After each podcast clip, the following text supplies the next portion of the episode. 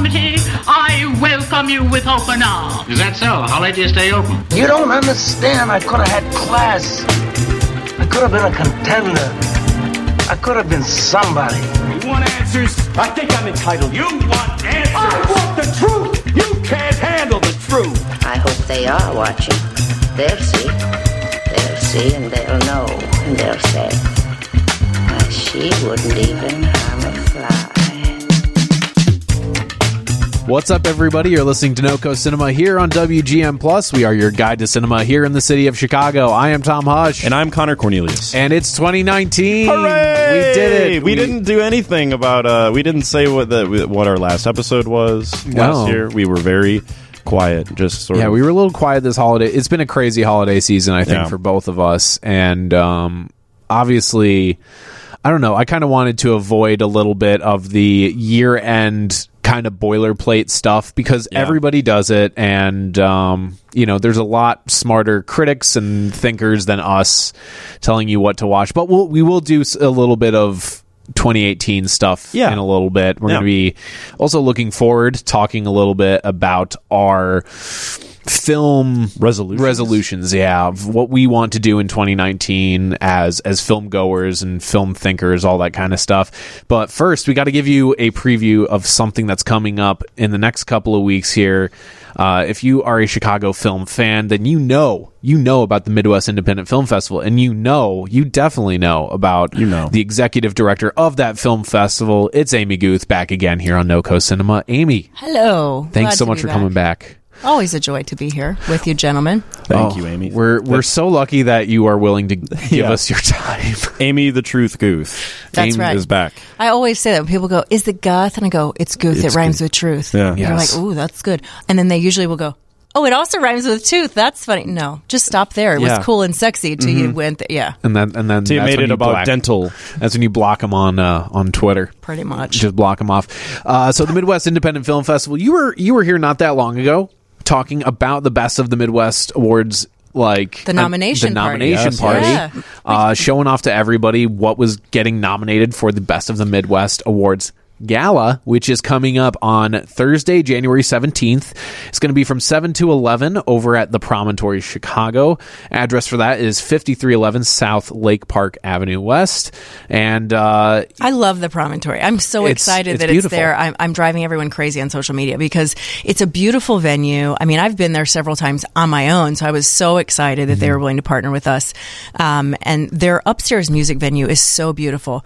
Little known fact about the promontory, though, they have like weekend brunch, like lots of people, but they also have Friday daytime brunch. Friday Really? daytime brunch. So for those of us who maybe don't work normal hours, you Right, can right. roll in there on a Friday afternoon and get a very delicious brunch. There's a DJ happening. You have your little mimosa. It's a really good time and it's a beautiful space. Upstairs is the music venue and it's very beautiful. And there's a bar up there and it's cool. And um, we're taking it over on the 17th. It's I'm so excited for this. So we did the the best of the Midwest best of the Midwest awards a little bit differently this year. In years past, it's all happened one night.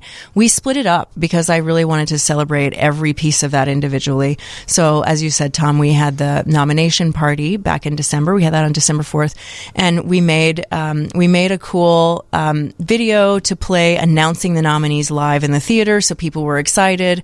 Um, we had the people you don't normally hear from at the film festival. You know, a lot of times at an awards ceremony, you have, you know, a documentary maker is going to present the award for the best documentary film, something like that. I said, for this nomination party, let's hear from volunteers. Yes. So we had like the people who are taking your tickets and people who are uh, showing you to your seat and uh, like all the people that are doing all this stuff.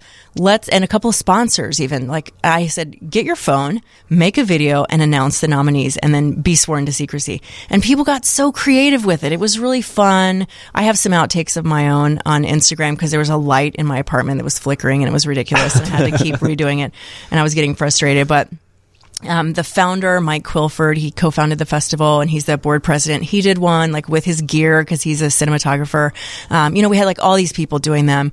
Um, one of the sponsors, um, Colette Gabriel from Keslow Camera, um, she passed her phone around at a party and had all these women that work in really badass roles in the Chicago film community each say a different name. And so like all these heavy hitters were in her video and at the end they were like congratulations Deborah. It was so fun and it was just I loved the energy that that brought.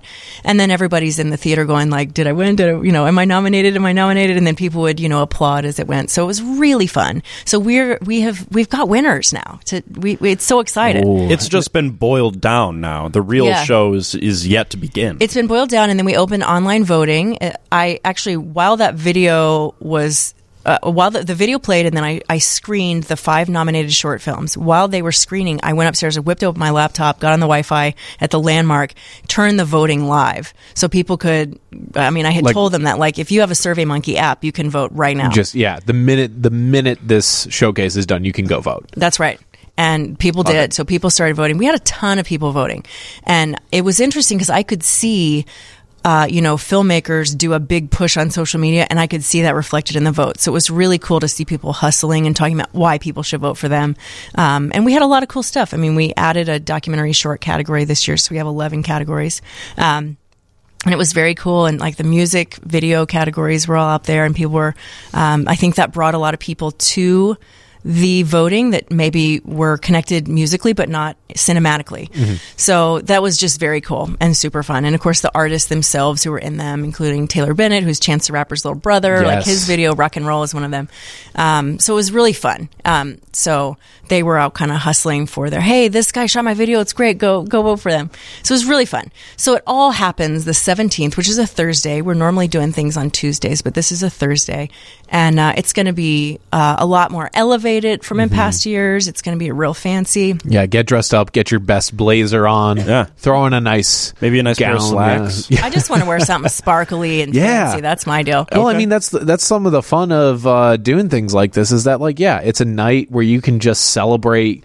You know, if you're if you're one of the artists nominated, you can celebrate Yeah. yourself, celebrate your collaborators, your friends, other people in the scene. Absolutely. And uh, this is something that Connor and I have talked about in the in the very recent past about like how award what award shows mean Right. because we're get you know the golden globes will when when you guys are hearing this it'll have been yesterday Oh, yeah. um right. so we'll be watching the golden globes tomorrow you know this is tomorrow for us uh oscars are coming up all these big award shows that people are watching and sometimes the conversation centers around like why does this matter why are we watching people like compete we see it as a competition Right. to win an award but i think award shows can really be an opportunity to um, highlight and bring things to the forefront especially on a scale like the midwest independent Yeah. film festival because I don't know. I guess I just wanted to ask, in your opinion, why is it important to have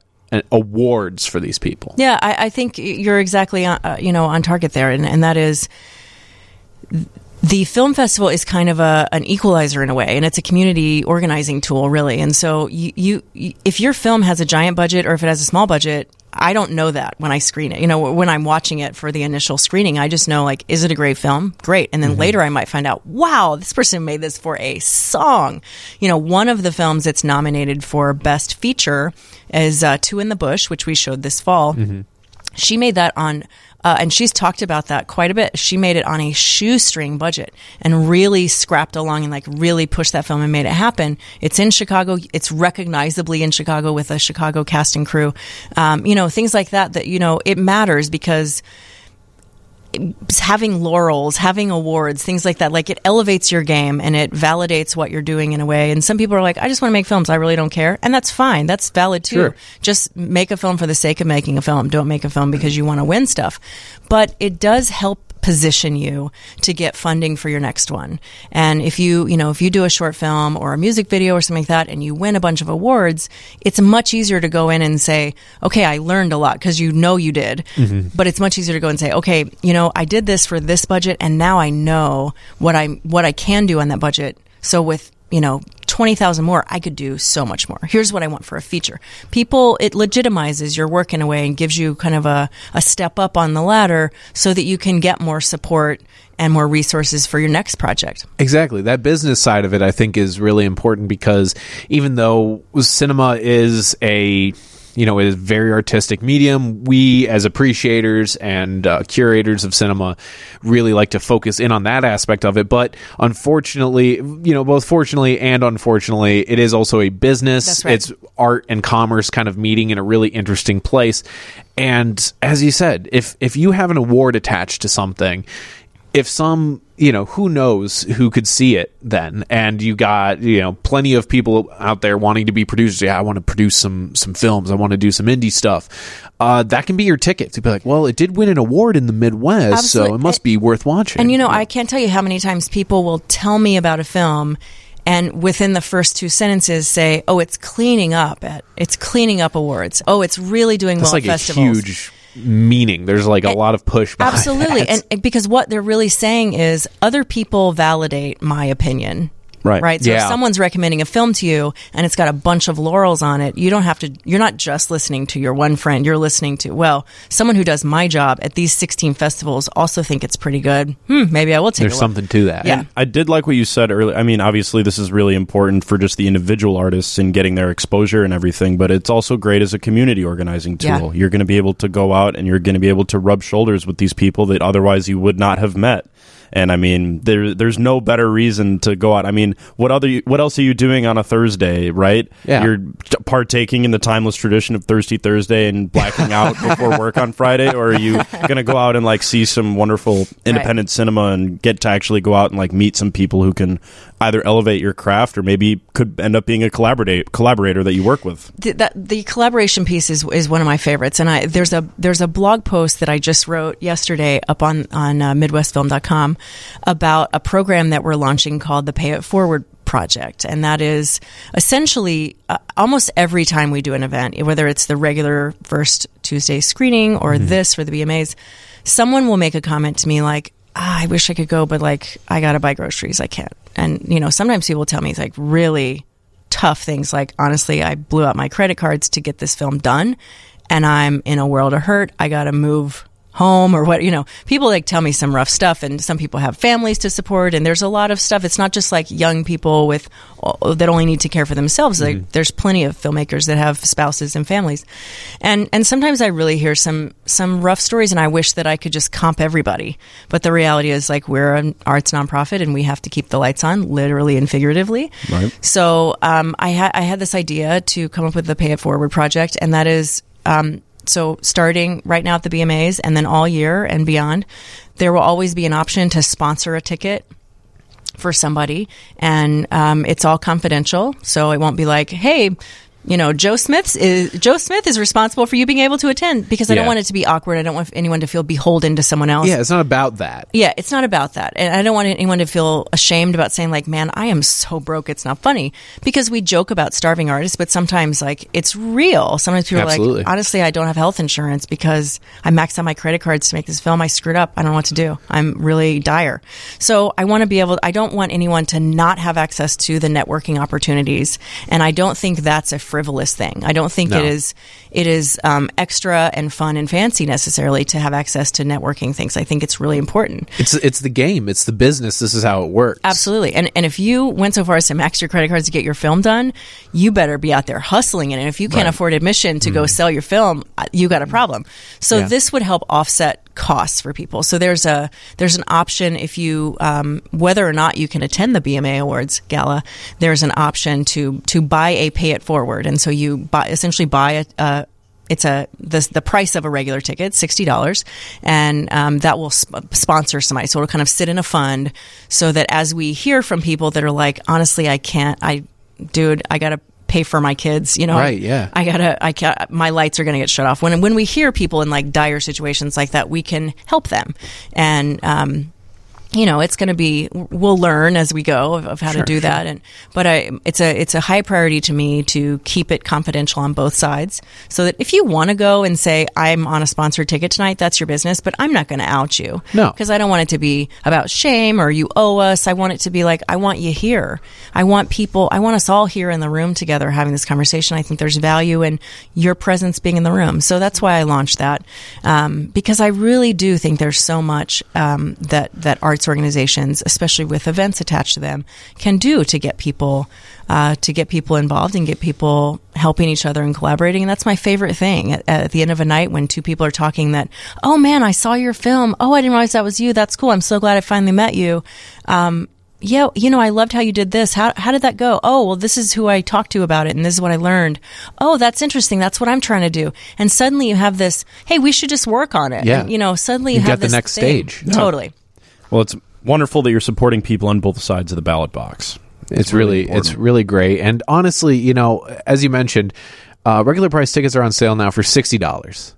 Seventy five at the door. 75 at the door and you know if for if, if you're a great appreciator of of film and especially independent film it really w- I don't think it would hurt too much to try and you know rustle up a little bit something extra to make sure that maybe a filmmaker who is might might be nominated might be in this gala uh, you know might be having a film shown uh, might be winning an award you know it, it really doesn't hurt too much to throw in a little bit of extra scratch and help someone get there I would say this. This that actually that situation has come up. Every Yeah. every nomination gets one comped ticket because this is also a significant funding source for us. This party. Absolutely. Um, one filmmaker said to me, um, "Thanks for the comp. Is there any way I can get another? I just cannot afford to bring my spouse." And Yeah. you know, and that broke my heart to be like, so let's let's do something for one another. like, let's, let's- just do a little something for one another. And again, sixty dollars is really not asking too much. Uh, and even that, if you're ju- if you're just going yourself, if you're just coming sixty dollars. You're getting a lot of stuff here. There's going to be it's going to be a lot of fun. There's you're going to be get some watch- drinking. There's yeah. going to be some food. We have um, DJ Cashera is going to be there, who is awesome. Oh, my favorite. so awesome and that's going to be a really fun time then we have the we have all these cool videos um, they are a collaboration between p3 media works which is a post uh, and production house production and post house here in chicago um, and potenza productions which is another production company here in chicago they are um, generously donating, donating their time to make these really cool videos Lovely. just like when you you know at the oscars it shows like the clips and the stills Sure, and all yeah, that yeah. so we have these so everybody can kind of see. And, and in case you maybe saw every single film we show this year, you'll see those stills and be like, oh, that film. I remember that. Oh, yeah, that's right. See all those. And then, of course, we have the top secret winner videos. Ooh, Hello. Very exciting. big drum roll, big know, drum roll it's for gonna be those. exciting. And then I and and then the awards are going to be sitting on my kitchen table, and I'm going to schlep them down. They're going to be sitting there. Throw them, throw them in like a Yeti or something like that, and keep them, keep them cool. I'm gonna have so much stuff to schlep the day of. Um, but we have some cool partners. Um, we have a pastry chef who's kind of who's going to be there with some very fancy, wonderful treats. Um, you can find out about her at Camelia Bakes, C A M E L I A.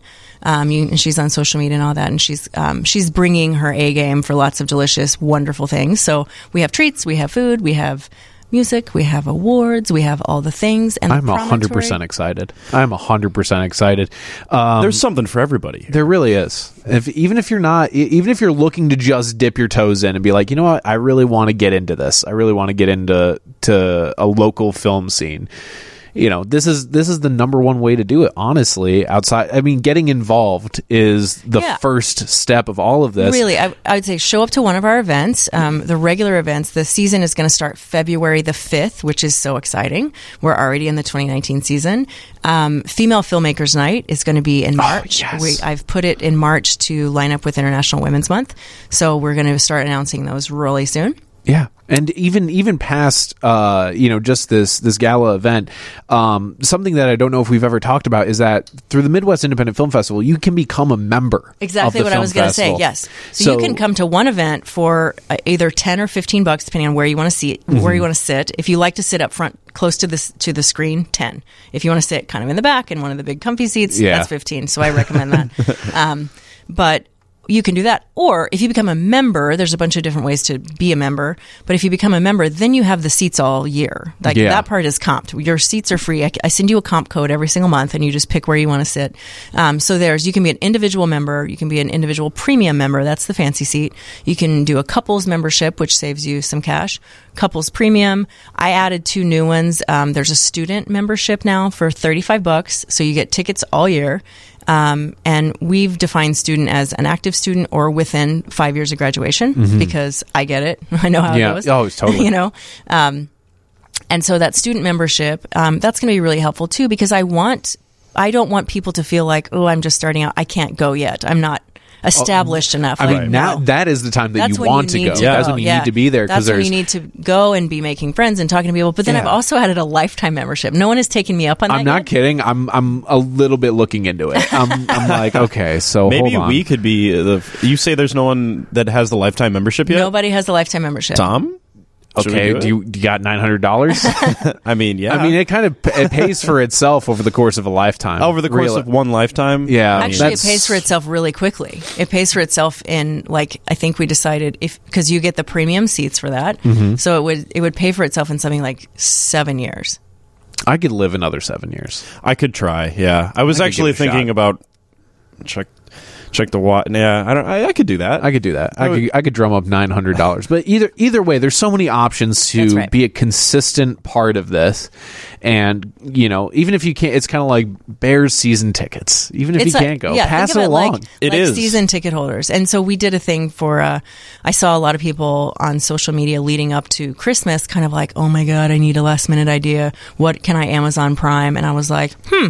So I got my Photoshop skills going, and I made this little gift certificate that looked like a film slate, right, like Yeah. a clapperboard. Nice, nice. Um, and I was like, "Hey, if you're stuck, buy a membership or buy a single set of tickets, and I'll send you like a custom welcome letter and a gift certificate." And I got the nicest emails from people. They were they made me so happy. I was sitting there on like Christmas Eve sending people these like sending relatives these PDFs going like, "I'm so glad you're supporting the filmmaker and your family. Good for you. Oh my gosh, this is so great." and I would kind of personalize letter and sent it back to them. I mean, one of them was a guy who said, "My dad is retired and now he's entering filmmaking and I want to support him." And I was like, "I love Yes. that." So there were so many great stories. It was mostly like parents going, "I really want to make sure my kid did not screw up by getting a film degree. So what yeah, can I do?" This is a hundred percent the way to do it. And there were some very romantic ones of like, "Hey, my husband loves to go to this."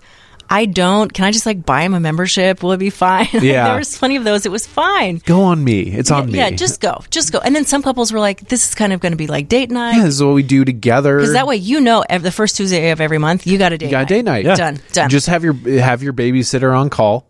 You know, Just have someone go ahead it Make sure they're not a member first. Yes. and then we don't offer babysitting. Although, gosh, that's a good idea. We could offer childcare. Whoa, good idea. I know a few Speaking people. of new things, there's Yes. one other new thing coming, um, and that is in February. We are before each of our screenings. We always have uh, a produ- we call it the producer panel, where we just kind of have something related to the topic of the film we're, we're showing that night, and we have about a 45 minute conversation with Q and A, and people can you know have access to professionals that have already done the thing they're trying to do. I think they're great. They're really fun. Um, we are expanding that. So we're going to have some standalone events that are educational events. Um, the first one coming up is really going to be about kind of career trajectory of how to balance like making money off doing commercial work and still doing the creative stuff you want that might not be as financially lucrative. Um, so we're going to have that in late February. So these are going to be quarterly for this year these educational events, and uh, you're hearing it first. I saved this announcement just Yes. for oh my god, Finally, Amy, you. you're You got too an good to us. exclusive. You're too good to us here on NoCo Cinema. Uh, again, this is the Best of the Midwest Awards Gala. It's on Thursday, January 17th, 2019, 7 to 11 p.m. You can get tickets right now for $60. Um, and I have been told, you know, keep an eye out. Keep an eye out for some maybe I mean, you might want to connect with us on social media Yeah. Mm-hmm. because there might be some like two hour flash sales popping up. Who knows? Yeah. Be be on the lookout. Uh, again, that's at the Promontory Chicago, fifty three eleven South Lake Park Avenue West in beautiful Hyde Park. Amy Guth, executive director of the Midwest Independent Film Festival. Thank you so much for coming back. Always a pleasure. All right, we're going to be coming back in just a moment here, talking about our 2019 film resolutions and uh, a little bit about some some films that Connor chose out, you know, chose out of 2018 that he thinks that people might have overlooked a second. You know, maybe need a little, Yeah. a little bump up and be like, just hey, let's way, watch these. Just a way to contribute to the end of year film conversation without making a top ten list. Absolutely. All that's coming up next here on NoCo Cinema WGN Plus. Back in just a bit.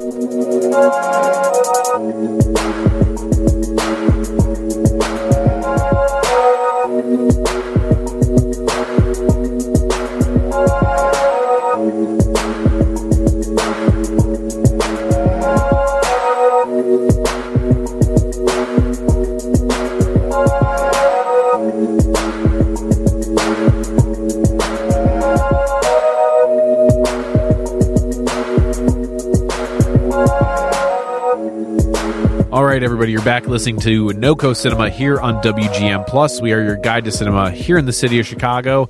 Uh, Tomash, Uh, Connor Cornelius. ah, man, it's it's been a really long time. I know it's been a crazy holiday season, and uh, 2018, 2018 was an interesting year. That's a And this- mild way to put it. That's a mild way to put it. Um, both in general and in the world of film, and in every you know in everyone's personal lives and everything. So we're gonna try to get get back strong for 2019. Yeah. Um, so we'll be talking a little bit about our 2019 film resolutions in just a moment. But I wanted to bring up uh, an excellent Facebook post Tom. from uh, the man himself, Connor Cornelius. Um, he decided to not do so much a list of of the best of 2018 or anything like that, but rather tell tell me a little bit about what you were trying to do here. So, I mean, we talked about it a little earlier, um, but, you know, the end of the year is a time where I feel like a lot of people are expressing, they're like feeling reflective, they're trying to look back on the year. If you're a film critic or involved in cinema in any way, you do a top 10 list, you know? Mm-hmm. And so I saw so many of these coming out from so many different people who are all way more knowledgeable in the medium than I am. but I still, you know, I mean, we do this show every week and we want to contribute to the conversation in Sure. some way. Sure. So I thought that a way to do that was instead of providing a top 10 list of movies that, you know, I've personally thought were the best of the year, I thought I would just like post five movies that I feel like people didn't really get a chance to see that maybe uh, otherwise wouldn't really be in that conversation. And I certainly don't think that necessarily these five movies are the best of the year. I would say that one of them is certainly my a couple of them were my favorites of the year, but um I decided to just talk about movies that I feel like people didn't get a chance to see or were underseen in the grand scheme of things. I gotta I gotta say there's a paragraph here in this post that I think really sums it up really great. Um, you say, speaking of characters, 2018 was a great year for them and for films in general. There were a whole lot of them that spoke truth to power, but there were some that did more. Films that not only faced evil, but drove straight into its decaying heart and fucked it up with a crowbar. I, I really like that. I feel like that summed up a lot of the movies that I watched this this year. There was really a lot of not maybe not angry is the word, but uh, movies that pushed and really um, had a lot to uh, had a lot a lot of movies that really had a lot of um, Spirit. A lot of spirit, but a lot of it, it did manifest in a lot of ways in a violent energy. And I think there's something to be said about that for um this this year that's coming to an end. I think it was a year that a lot of people you know 2017 was an interesting year. It was it was kind of just a it was the first year of really a new a new world. Yeah. And so a lot of movies I watched in 2017 were some, were spectacular and I love them and I think 2017 was a great year for film. But 2018 just had a different it just had a different vibe to it and Yeah. it was much more like let's get dirty. Like Yeah. there were a lot of movies that really got down into the muck and really did what you said which was face evil in a lot of interesting different ways, sometimes comedic, sometimes through horror, sometimes through just straight up um just violence. So um I'm going to start with ones that I there are two of these that I haven't seen, but three of them that I have. So there's five movies here. I want to start with uh, one that I saw early in the year, and I'm not sure if I really understand it yet. It does have some serious fans. Um, Thoroughbreds. Yeah. I think that's a really interesting pick because that's that's a movie that I think falls into a certain category for me of uh, marketed a certain way, but marketed in a way that is not um true necessarily truthful to what the film is actually like. Sure. It was it was marketed a lot as like, oh, you like Heathers Yeah. like oh yeah no it's gonna be girls doing bad stuff and i was like okay It's a lot more brutal than it's that. it's so much more brutal especially emotionally It is Yes. emotionally brutal why don't you tell me about why you put this on your list So I think that um, you know, there are a lot of other things on this list where you're fighting, you know, demons, uh, sometimes very literal. But I think the demons that are in thoroughbreds is it examines the evil that can take play that can take hold in the hearts of people who are connected with one another. You know, like it's a at the heart of this movie is a very toxic relationship between these two women. And I think that the way that they that you see this relationship develop and become more as they become closer with one another, despite their differences, they have this it's this really interesting combination of kind of codependence where they feel like they're kind of inextricably linked forever and yet they are just fucking terrible to each other the mm-hmm. entire time. And that's it just keeps spiraling and spiraling in this really interesting dramatic way that I personally I couldn't I was fascinated by it the entire time. Now, for those who have not actually seen Thoroughbreds, it kind of centers around the the basic plot is there are two girls um, that go to school with one another. One of them is what we would consider a sociopath or a psychopath. She doesn't feel any sort of emotion. And the other seems to feel a little bit too much emotion, but bottles it up and tries to hide it. And like to give the elevator pitch, these two girls come together to uh, kill the stepfather of the one who feels too much emotion and because he's like a bastard he's really mean to her wants to send her to like military school and shit like that and uh, the basic premise comes off as a little bit like oh yeah this could be a heathers this could be that Yeah. sort of thing but it goes in a it's a very dark it's not even really darkly comic necessarily while there is a certain gallows humor to what's going on Sure.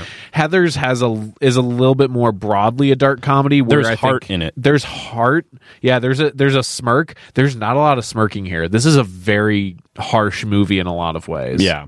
You you do not expect what happens. That's And- for sure. and i think a lot of people did kind of sleep on it and those who even didn't like me didn't know real i really didn't know what to make of it and i and i guess you know this means that it warrants a second watch where i'm not thinking so much about what I was sold on in terms of the marketing, but rather what I got, and then make maybe taking the work as as its own entity. Really quick, do you think that the marketing kind of set up an expectation which led to you maybe not being able to really make up your mind while you watched it? Do you think Yeah. that plays into it? A hundred percent. I think that was a hundred percent what happened. It was it was what happened to a lot of people with It Comes at Night. I Yeah, think I think it's for sure.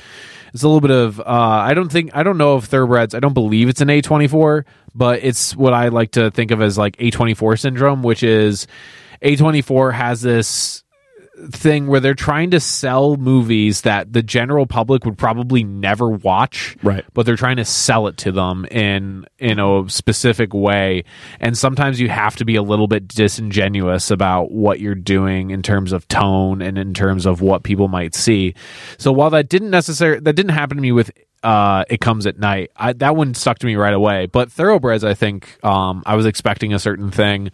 Um, or even something like Assassination Nation, I was expecting a certain thing, and while it mostly delivered on what it was trying to sell me, it also was kind of not that in a way, and and maybe fell short a little bit of expectations. I know we've got some people out there we know that are big fans of Assassination Nation, and I'm not saying it's a bad movie, but I would probably take Thoroughbreds over Assassination Nation in terms of something that I would want to watch again. Assassination Nation, I was like, ah, I saw it, I Yeah. thought it was interesting. I think it's a fascinating movie, but it's really not something I need to revisit. Sure. Uh, two that I will definitely be revisiting very soon, I would say, are uh, Mandy and Sorry to Bother You, which are two movies that I think are linked in my mind because of their just bold filmmaking styles, both very different Yes. movie making styles.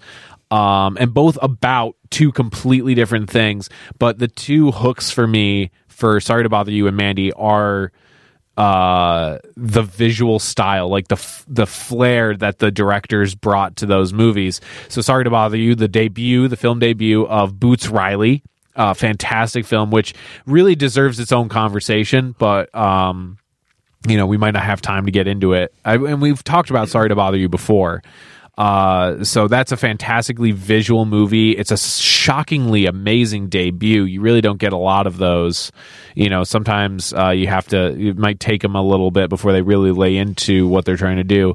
I would put this up there with like uh, eighth grade and Get Out as like just debuts that hit, that just hit the, hit the mark right away. Yes. Uh, and then Mandy, the second film from Panos Cosmatos, uh, first one on I believe is Over Beyond- the black or beyond yeah, the black Beyond rainbow. the Black Rainbow. This one uh, turning into a bit of a cult classic already in a like sense instantly. instant kind of cult hit.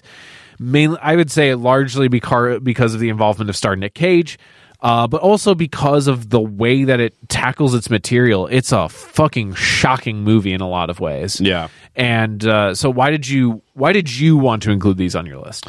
because well uh, mandy sorry to bother you got a wide release mandy is currently fighting to get a wide release which i think is absolutely warranted because it's not it's not really like an, anything else that i've ever seen uh, from a revenge story because typically I feel like the revenge story has to be very sober. You know, your mind is cleared for the vengeance that you're trying to seek out. Yeah. And Nicolas Cage is anything but. I mean, he has a very clear motive in mind, but it's it's totally eclipsed at times by the visual style of the movie, by the the narcotics that are taking place and all of the different interactions you have with the cults. This is a drugged out movie. It is. truly, and It's- it's but it's not. We're not trying to say this is like, oh yeah, you got to watch it high, blah blah. That's Don't watch it high. Don't watch it high. It'll fuck you up. yeah. this is a movie that takes the drugs for you. Yeah, it really it's it's one of those it's one of those things where it's definitely giving you um it's making you feel like you're on drugs. but I think that it's a wonderful movie because specifically the um the reason that I love the way that it handles the evil is because Mandy, the titular character, the, she gets kidnapped. Uh, just a spoiler: she gets kidnapped by a like a drugged out Catholic cult, like a Christian Yeah. cult. Yeah, it's a little I mean it's it's very na- it's uh it's like your Charlie Manson. It's basically kind of an analogy for Charlie Manson. But Mandy and Nicolas Cage are so in love with each other, which you see in the beginning of the movie. They're so in love with each other. They're so centered in the relationship, and Mandy is established very early on as a character that doesn't take shit from men. You know, Yeah. she doesn't respect the need to uh, like push masculinity. She doesn't respect that sort of toxic masculinity that you see in so many people, and she outright laughs at it. Yeah. And then she is seen by the caravan of people when they're driving down a road. She is walking, and they see her, and the guy, The leader of the cult. the leader of the like, cult, "Oh, I need her. I need her. Yeah, and it's a lot to do about uh, female ownership and you know fighting against that and how and and as you said like kind of a cult of masculinity because it's always the cult is kind of centered around this male fi- male sexual figure Yes. that tries to use his manhood in the biblical sense Yeah. uh, to control everybody and mandy kind of balks in defiance of that. And it's interesting to see nick cage in well he is a masculine guy. Like they well but but they, it's it's shared they have shared interest. I love that you're pointing out how in love they are. They really play up this relationship really well and they show it really well. It feels like two people actually in love. They both love kind of like weird 70s heavy metal inspired Yeah. art They don't need anybody besides themselves. Is the, Yeah. the vibe that you get? it's very nice and there there's a genuine uh, care for one another that kind of comes through the movie a movie that is um almost at times abhorrently violent Yes. it is the last third of this movie is just insanely violent uh but in in a really satisfying way it's very expressionist especially nick cage's performance is extremely expressionist and, it just works Perhaps his most like refreshingly expressionist acting, maybe ever. Yeah. or at very least since leaving Las Vegas, in my opinion. yeah what no vampire's kiss I mean that, was good, but the- vampire i'm a vampire I think that uh, I think that this is actually a good movie, though. Is the thing? Fair enough. I'll give it A B C D E F G. Come on, Come on. So I, I do want to say two things about Sorry to Bother You and Mandy. One, Mandy, Tom just gave me a beautiful Blu-ray copy of it for Christmas. Oh, so shucks. so we'll be watching. Thank you so much for that, Tom. Uh-huh. And then Sorry to Bother You, I will say it it's a sci-fi comedy. If you know me, that's I feel I was watching this movie and I was like, I feel like this movie was made for me. It wasn't Yeah. made for me, but it is it I'd say stylistically, it's it's definitely a uh, in your wheelhouse in Yes. terms of like what it hits a lot of beats, and it gets you to think about things in a different way. I mean, we're talking about a year where we had films like Black Klansman, If Beale Street Could Talk, uh, Sorry to Bother You, which are all three very different takes on the black experience in America in different kind of contexts and periods. Um, which are all commenting on today. Sorry to bother you is the most outright ballsy, I would say. It's a ballsy take from a guy who is known for being like straight up, I don't give a fuck. I'm going to say exactly what I want to say.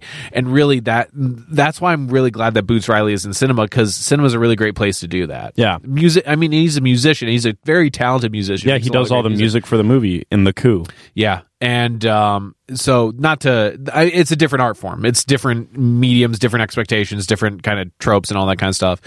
But I just, he just, he just strikes me as just the most fucking crazy guy Yeah. in the best possible way. There's like, no want this guy. reservations. There's no reservations in that movie, which I, I respect maybe the most out of it. There's no like, you know, he actually, you know, he gave Spike Lee shit for his uh, for Black Klansman because of uh, the cooperation with the police. Yeah, and that, and that's the thing is that we've got.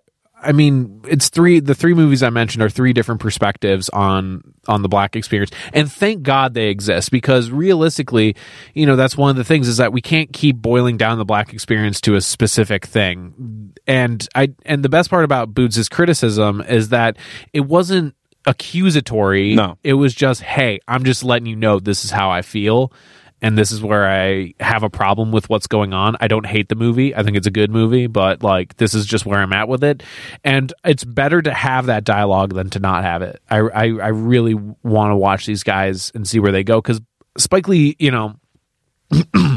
it's worth mentioning that Spike Lee's been in the game for a very long time. Yeah. for a very long time. He's an he's an, a very established director. He's an established name.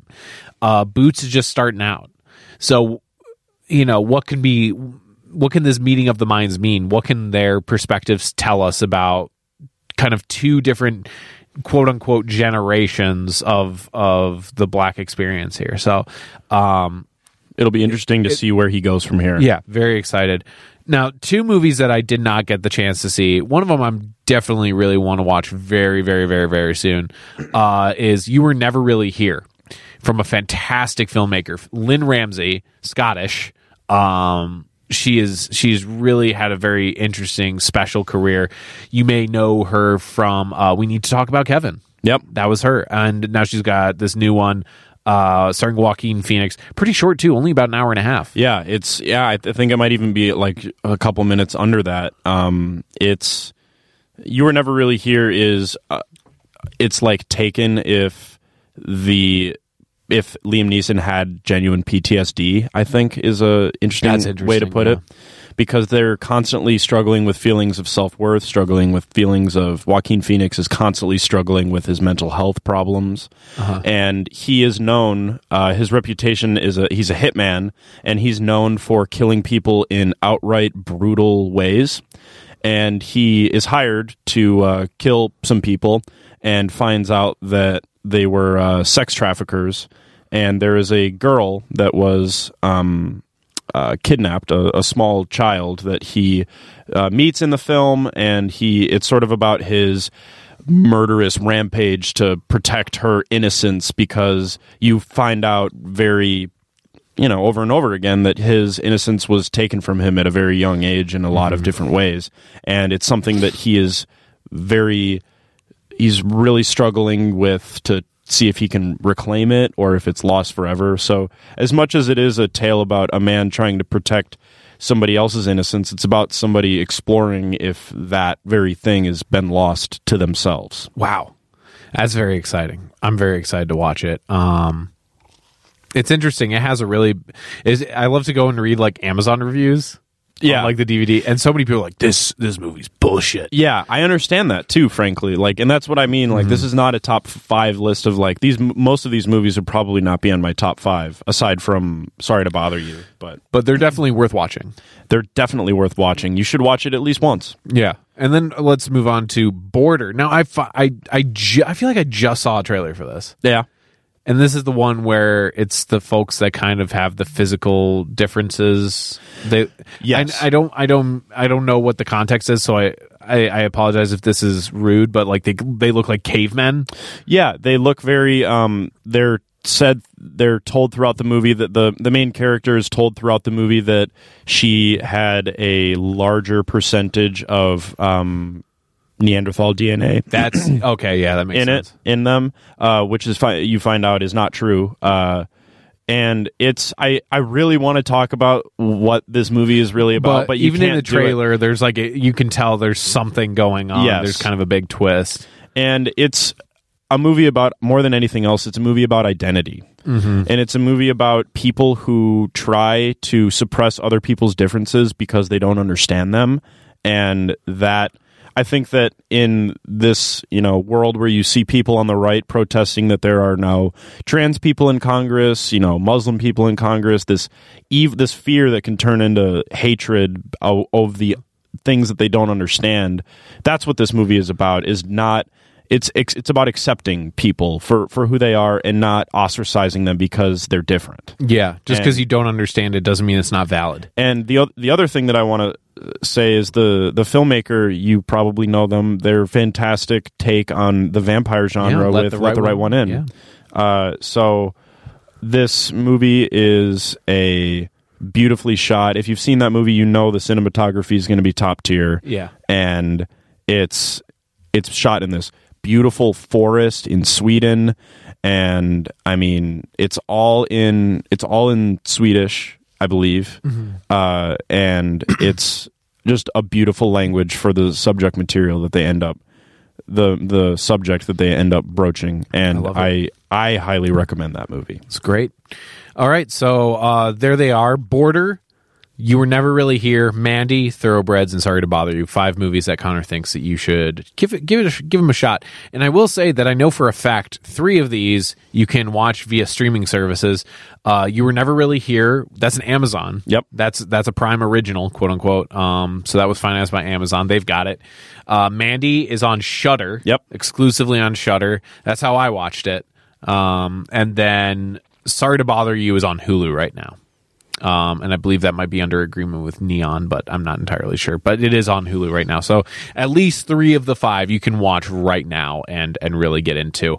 Um, let's move into some film resolutions for Yeah. 2019. When it when it gets to the beginning of the year, you know, uh, you kind of look back at what you've what you've done. You know, this is this is I guess you could call it a hobby. Being a cinephile is a, is a hobby of sorts, but you still look at it as a way of like, how can I improve at my hobby? How can I be a better film watcher? Right. What what can I do more of? Um, I've got two just off the top of my head, but I'll let you go first, Connor. Okay. there's a couple film resolutions that you want to bring into 2019. So what I want to really do is I, I feel as though I need to be supporting I need to get away from supporting like the tentpole films that people are I mean I want to see them because they're Right. exciting and everything but there's so many that you can always see and I I just get the feeling that there is a sed- sedative quality to those kinds of movies because it's something that you can shut your brain off to you know what's going to happen and as a person who is constantly involved in art in a kind of a, in a personal way.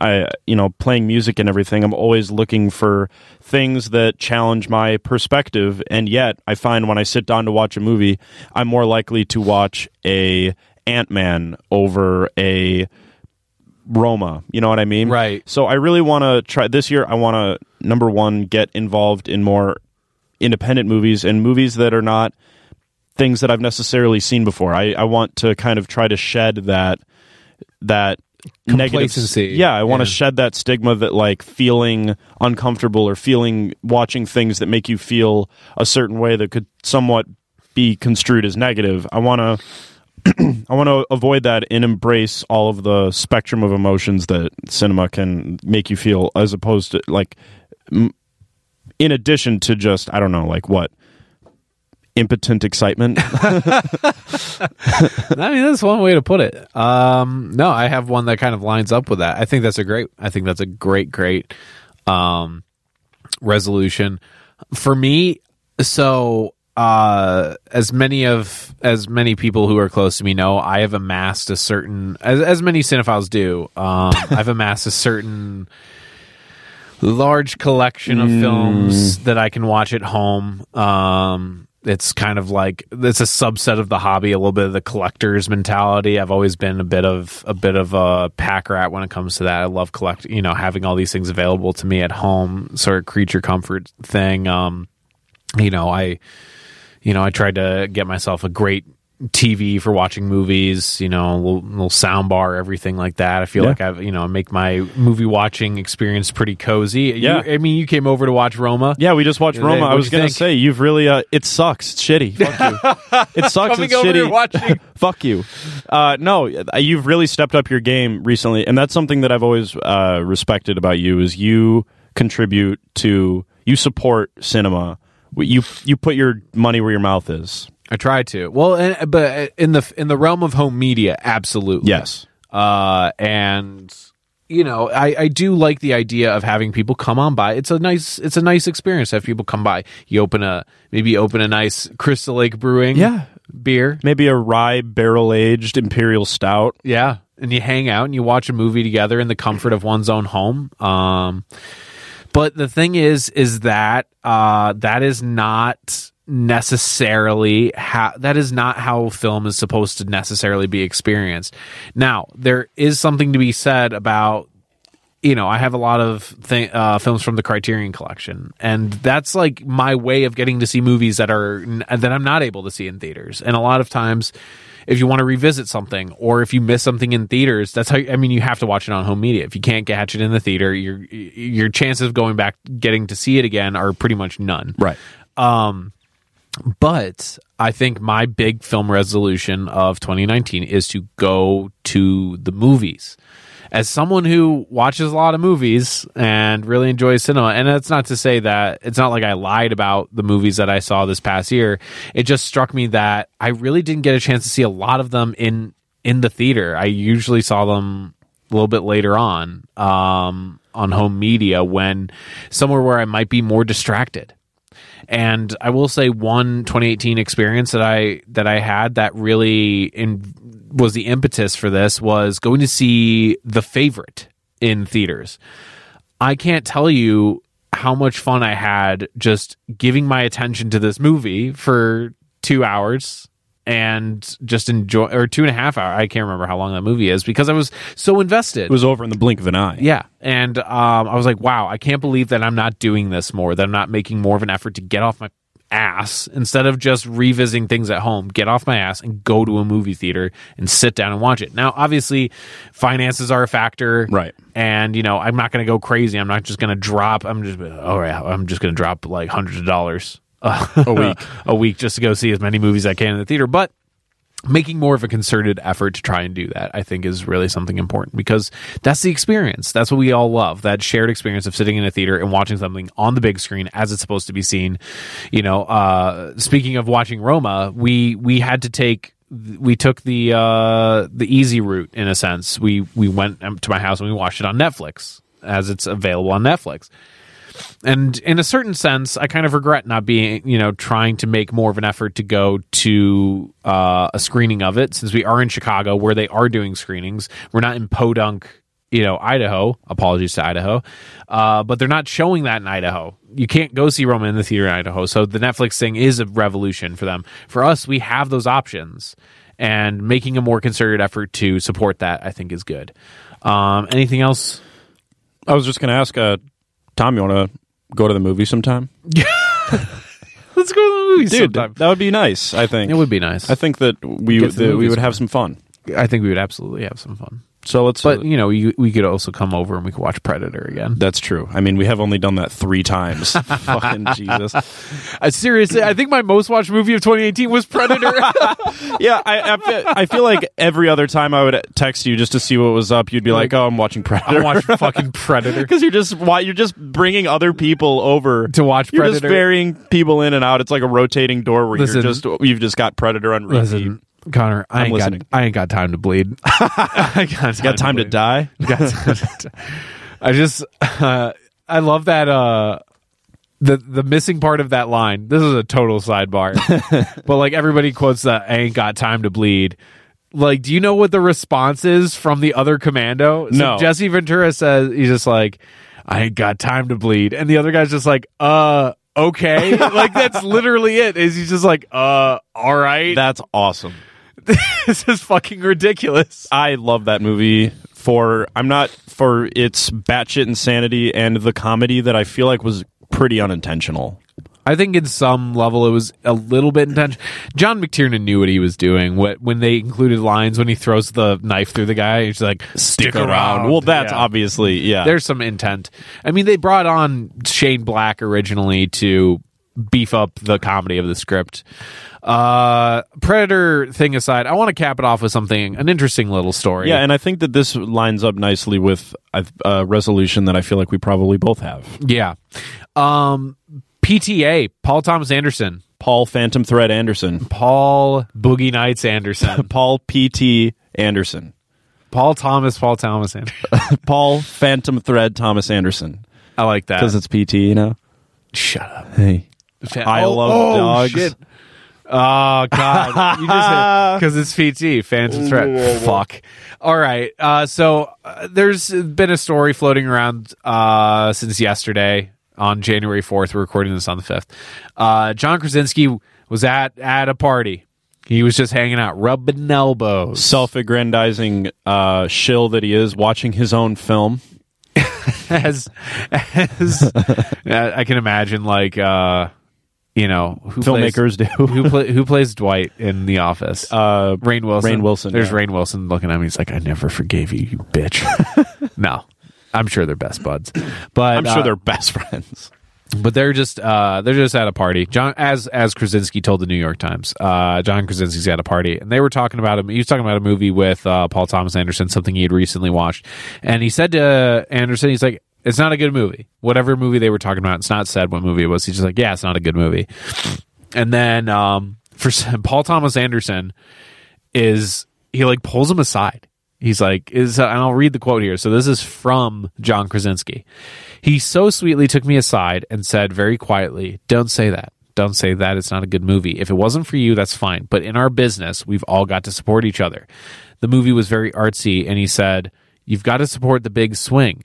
If you put it out there that the movie's not good, they won't make us make more. They won't let us make more movies like that. And I think that's an interesting sentiment. And also, I like to imagine that uh, Krasinski is sweetening the story a little bit. Can you imagine if Paul Thomas Anderson grabs John Krasinski? Yeah. Listen here, you little shit. Like lifts him Don't up with one say arm. that. Yeah. I'm Paul Thomas Anderson. God damn it. I made My opinion Heron Falls. matters more than you. I made Magnolia. Um,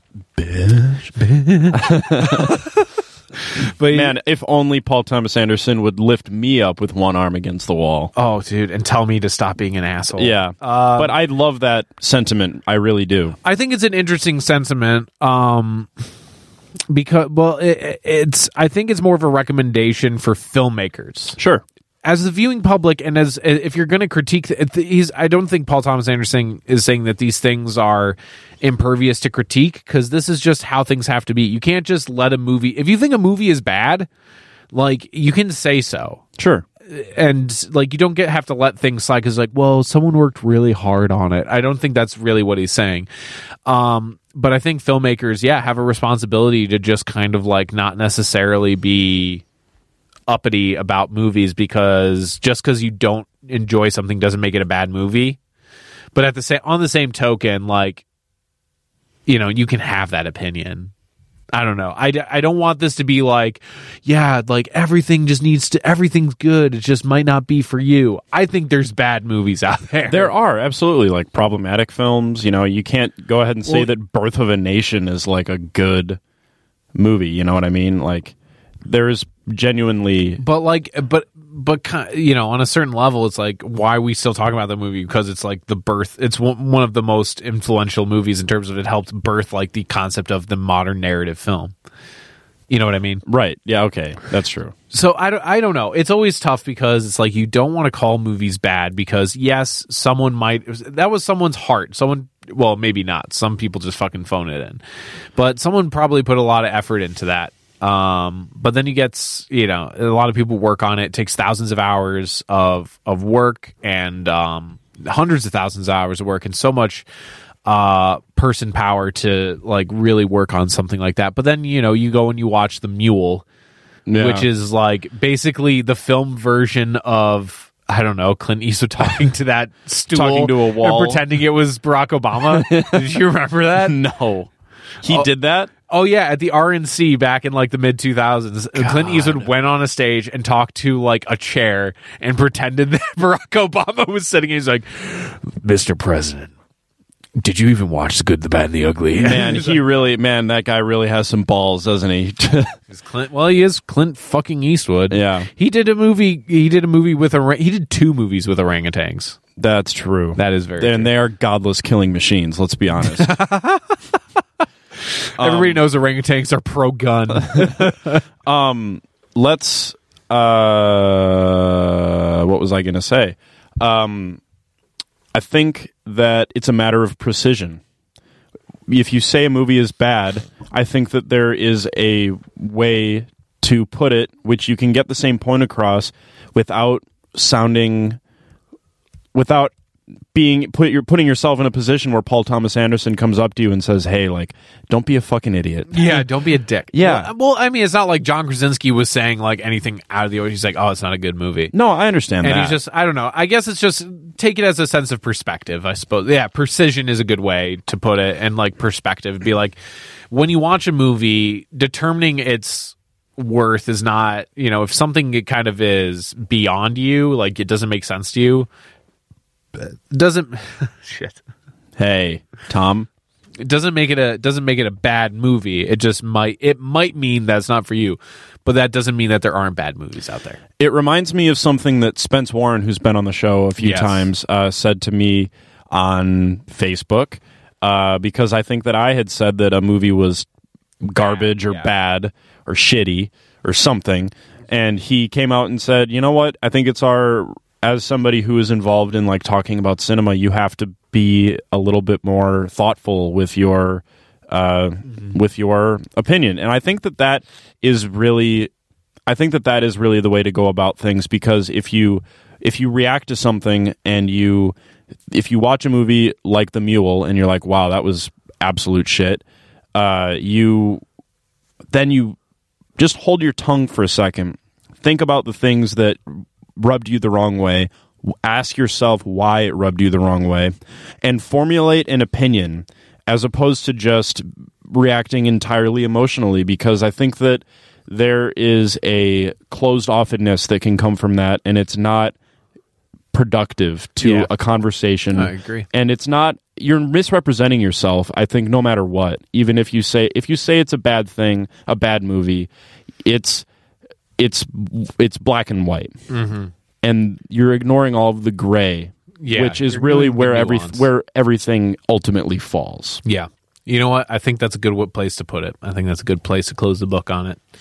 Um, yeah. So t- try to be more nuanced with your opinions. Try to Yeah. think. Try to think more about what you're watching and why it rubs you the wrong way. If you still don't like it at the end of the day, then you still don't like it. That's fine. Um, th- but that is there is there a concept of objectively bad? I don't know.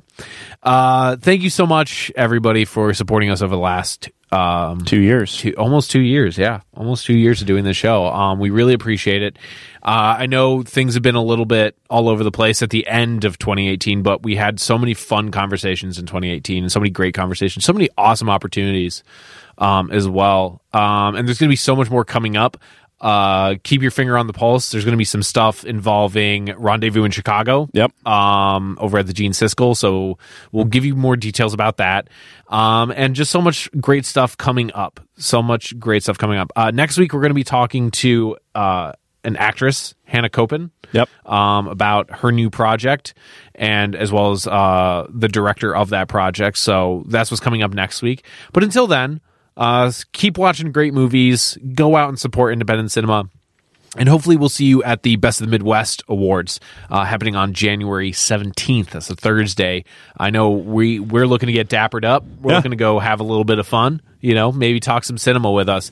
Uh, you can find us over there. But until then, uh, I have been Tom Hush. And I have been Connor Cornelius. And you've been listening to NoCo Cinema here on WGN Plus, your guide to cinema here in the city of Chicago. We'll see you all next week.